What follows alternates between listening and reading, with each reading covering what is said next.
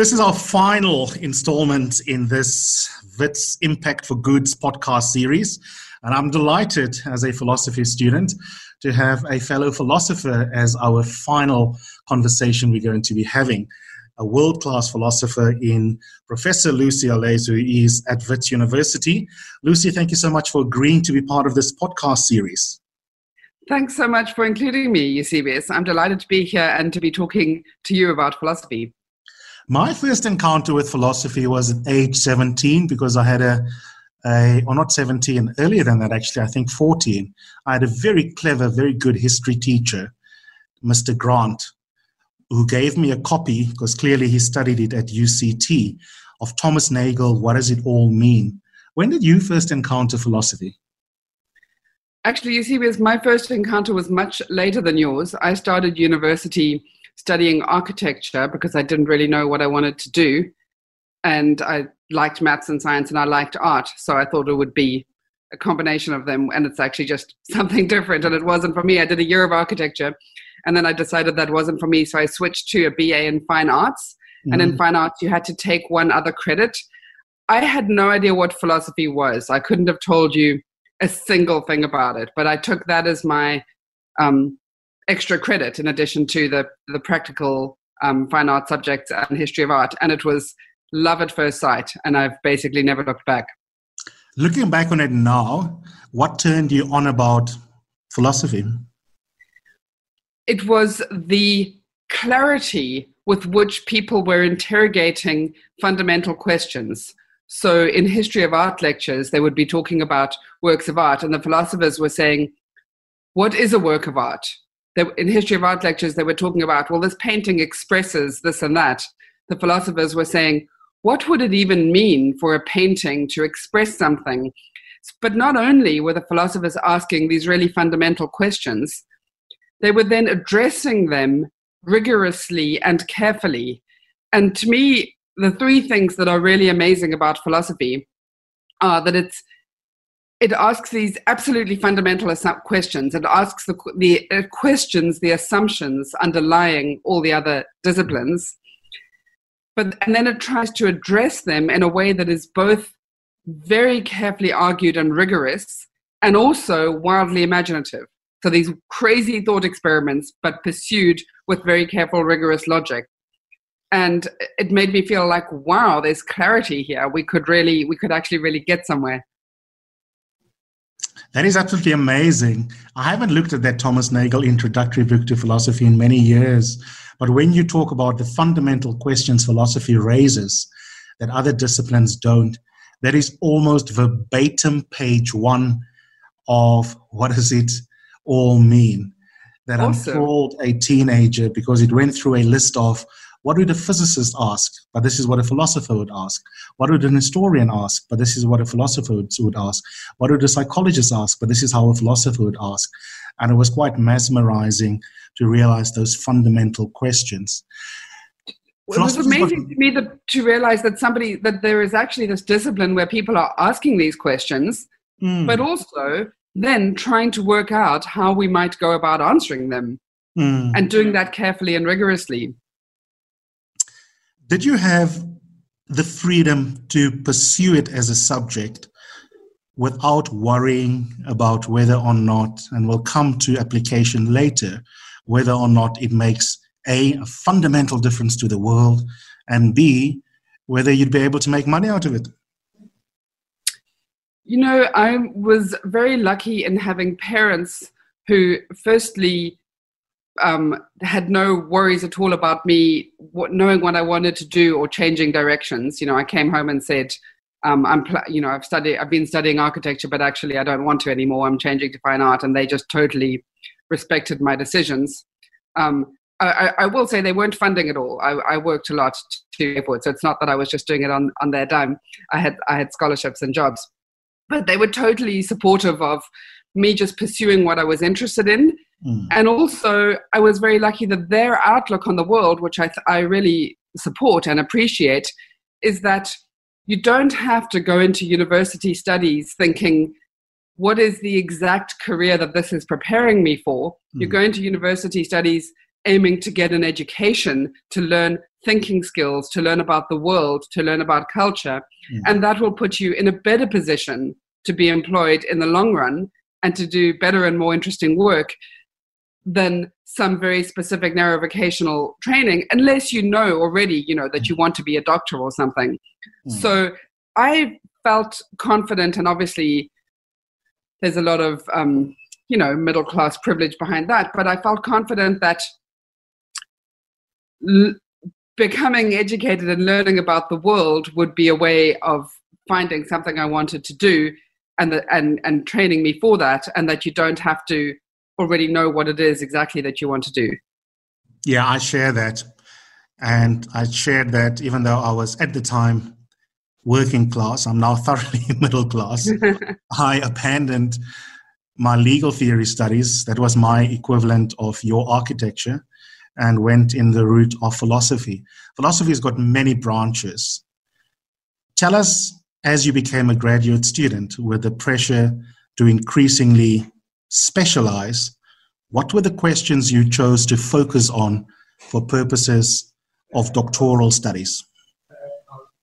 So I, I did my PhD uh, in um, history of philosophy. Philosophy has a very strange relationship with its history. If you look at a subject like science, the history of science is a very interesting subject in its own right, but it's not part of science. It's not what current scientists are doing. It's a different subject. It's history. But philosophers treat many dead philosophers as live interlocutors in pursuing difficult and interesting questions. So I work a lot on the German philosopher Immanuel Kant, and my PhD was on a central part of his philosophy, which was his account of the nature of the relationship between mind and reality. So it's basically about the extent to which our experience of the world reflects the nature of the world itself and the extent to which our experience of the world reflects what our minds bring to the world. That's just at a very general level um, the part of his philosophy that my PhD was was was focused on. Mm. We're living through an interesting year, Lucy, and I wonder what philosophers can bring to this particular year. And it's so interesting as I as I was waiting to be in conversation with you today, I I was thinking about, for example, COVID nineteen. Here we have a pandemic that is a global existential crisis for for us as a species and for us at an individual level. In what way can a philosopher help us to puzzle through something like, for example, a pandemic? I mean, I think there are just a million things that philosophy has to bring to what we're going through at the moment. The most obvious level, there are, in fact, the professional philosophers are uh, employed in hospitals on ethics boards. And, you know, so the, the, the first thing that when, when um, the hospitals were getting full in Italy, the first thing that COVID struck us with was questions about medical rationing and what are ethical ways of making decisions about that. Can you put someone on a ventilator and take them off a ventilator again if you think they're not going to survive, but some but the ventilator could enable somebody else to survive? Very very difficult questions there, and that that that's one of the most obvious ways. But then almost immediately, we also see questions being raised about the nature of civil liberties is a lockdown in tension with our civil liberties? I've been doing some work in political philosophy recently. In my view, it's not. But I do think actually there is um, a tension with human rights if you don't allow, not a tension, in fact, a contradiction, if you don't allow people to earn a living, but you mm. don't support them. I, I, I, think that's indefensible. But although I so I don't agree with those who think that a lockdown itself is intentional civil liberties. But there's really good philosophical work to be done there. There's also all sorts of features of the nature of the experience of what we're going through. Mm. So I have a colleague here um, in America, where I am at the moment, who works on the philosophy of time, and he works on Tr- Craig Callender.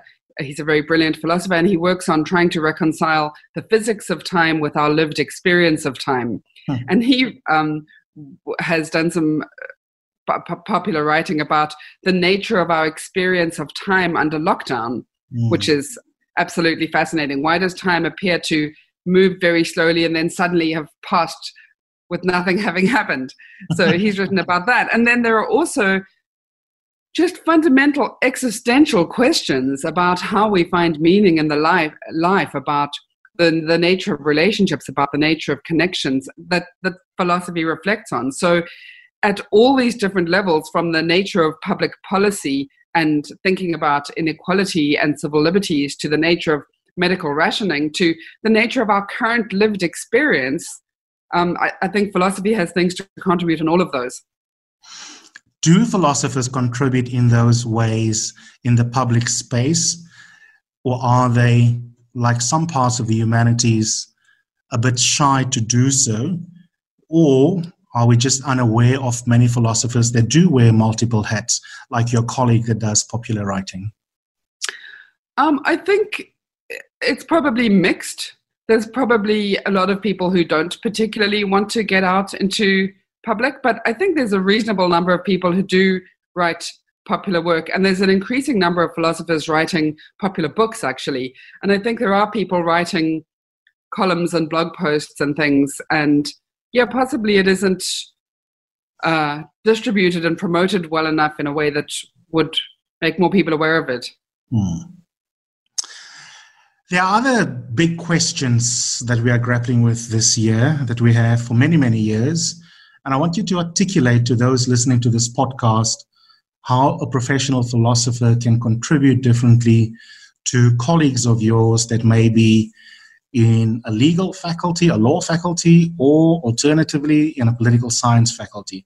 Let's take the incredible, incredible, again, global focus that we are seeing on racism currently, white supremacy, anti black racism in particular.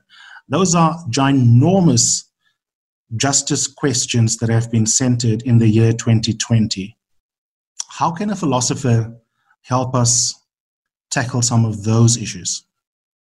Um, lots of different ways, I think, Eusebius. And in fact, interestingly, I've just finished teaching uh, a class I teach regularly on philosophy of race, in which we look at some of those topics.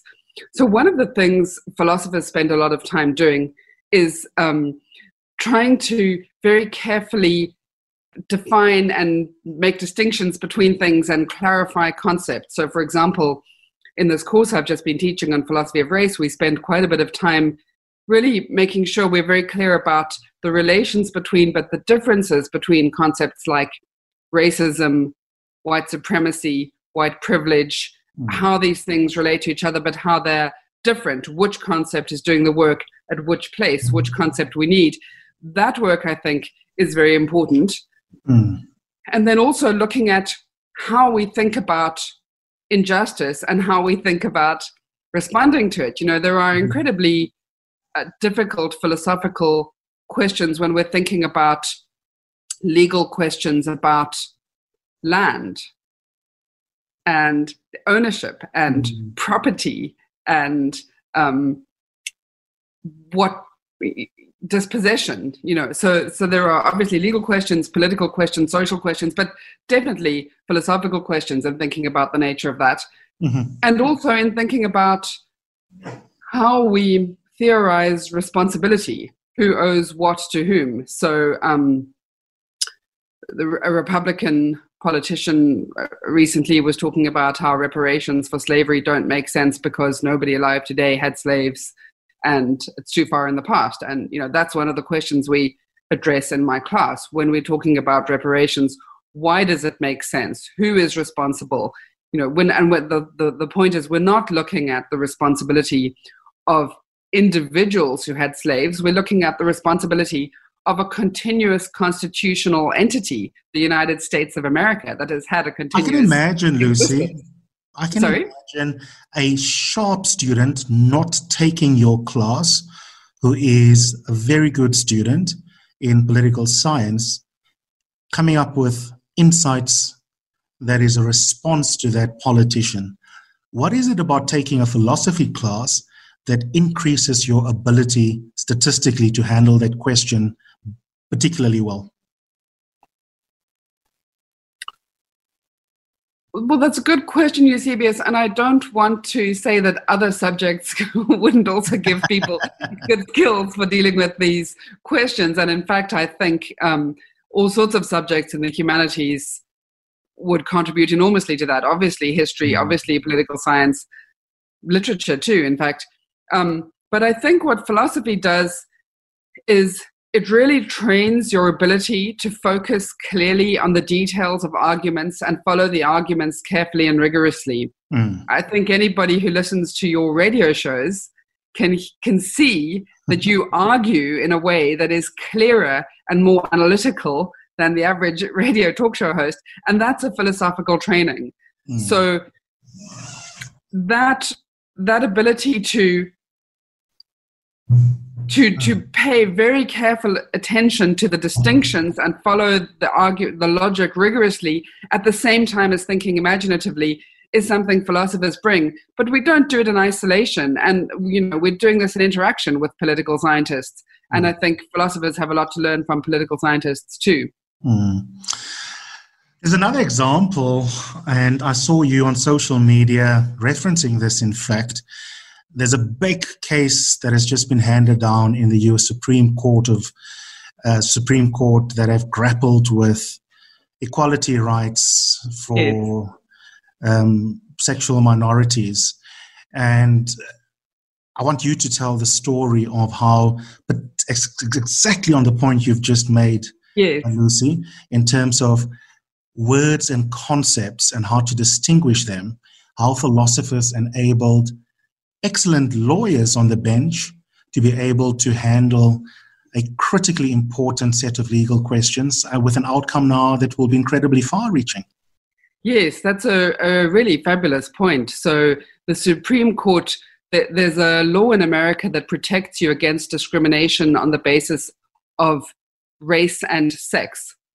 And so that means that, for example, you can't be fired on the basis of you know, in America, you can basically fire at will, as far as I can tell. There's not much labor law, but you can't be fired for your race and you can't be fired for being a woman. But up till now, in many states, you have been able to fire someone for being gay or for being transgender. Mm. And so the question between before the Supreme Court was does this law, which says you can't discriminate against people on the basis of race and sex, include discriminate in, discriminating against somebody on the basis of sexual orientation or and or gender identity. Mm. And the people who don't want to extend the provisions think that well clearly say, discriminating against somebody on the basis of their sex is discriminating against them on the basis of being a man or a woman mm. not who they're attracted to and the philosophers who wrote um, an amicus brief pointed out that it's, as philosophers say, analytic. So it's part of the meaning of the claim that you can't discriminate against someone for sleeping with men without that being on the basis of w- without appealing to sex.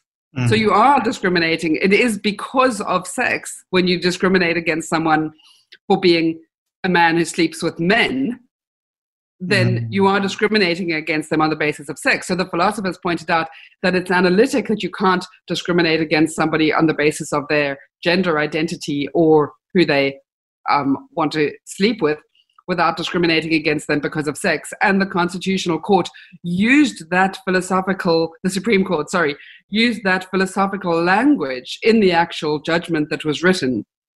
That's a beautiful point, And that's where without undermining, like you say, your colleagues in other disciplines, there is something about the particular conceptual analyses that a philosophy education gives you, as you have explained so beautifully in the podcast um, interview thus far, allows you to be able to see because it, it, it would take enormous creativity if you are not trained in the discipline to see that analytic point.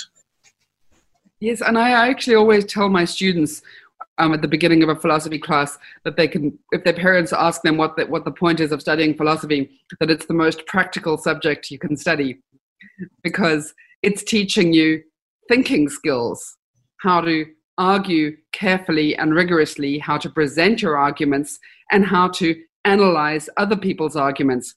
These are skills that employers constantly complain about. They complain that you know business is constantly complaining that the new people that they're hiring can't write properly can't express themselves in writing. These are the skills that philosophers are training. And you know when we look um, so i'm i'm i'm speaking to you from the us at the moment eusebius and so these are us data. I don't think these data exist in the same form in south africa but in the us they have these entrance standardized entrance exams for graduate mm-hmm. school if you want to do a postgraduate degree and philosophy people who've done an undergraduate degree in philosophy do incredibly well at all of them so the entrance exams for law, the graduate entrance exams for law school philosophy graduates do the best at mm. in the in the entrance exams for business school that mbas take the only um, undergraduate degrees which beat philosophers are maths, physics, and engineering. Philosophy graduates do better in the entrance examinations for business school than people who've studied business, accountancy, and economics. Mm. So, and so it's just a, a very, very good training in thinking and presenting your thinking as mm. you know i think anybody who hears you on the radio can see mm. um, but I wouldn't want to say that the value of philosophy is exhausted by those practical skills. I think ultimately its value is that it's expanding our thinking and understanding of ourselves as human beings in the world, our relationships to each other, our relationships to the world. It's, you know, a central part of humanity's project of cultural self understanding. Mm. And participating in that and exposing yourself to that is just a, a wonderful and valuable thing in itself. A third last question Can philosophy help me to live well? Um, that's a really great question, uh, Yubi. And I would say yes. And in fact, the Western, so called Western philosophical tradition traces its origins to um, the ancient Mediterranean world and philosophers in the ancient Mediterranean world, but also, in fact, um, the philosophers in the in a large part of the Indian philosophical tradition, and I, I think also the Chinese philosophical tradition. That's what they started off thinking philosophy was about. Mm. It was simply about the question of how should one live. In fact, some people have been arguing that philosophy has lost sight a little bit about, of this core and original question that it was focused on, which is how how should one live. Mm. Um, but there are a number of different things one can mean by that. One can mean, you know, how should I act? What is it? What is the morally right thing to do? What is it to be a good person? But one can also mean, how can I have deeper insight into, you know, my existential existence, the the value of relationships, the how do I face my own death? You know, these are also all questions that philosophers have grappled with and written very mm. meaningfully about. And I hmm. think that massively contributes to living well.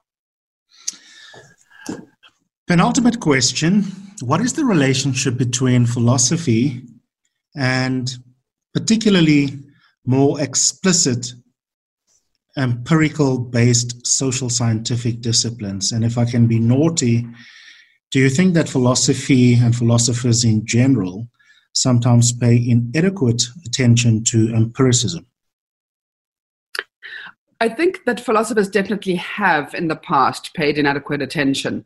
I think that's been changing massively. There's just an enormous amount of philosophy at the moment that is paying detailed attention to empirical work. There are philosophers working with cognitive scientists, philosophers work with psychologists, philosophers work with um, scientists, philosophers work with doctors. I, th- I think there's really been a, a, a real shift in mm. that direction.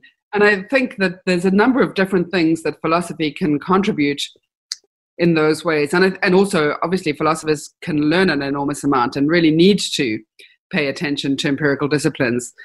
Um, but again, one of the things that philosophers can do is clarify very carefully what we're meaning by the assumptions that we're talking about. So there's, you know, um, psychological research. There was this famous psychologist who claimed to have discovered that humans don't have free will um, because he asked, he gave people a task to choose at some interval of time to press a button and to report when they were making the choice. And he found something happening in the brain before they reported making the choice mm. and claimed that this proved that things are happening in our brain before we have the subjective experience of choice and free will is just an illusion.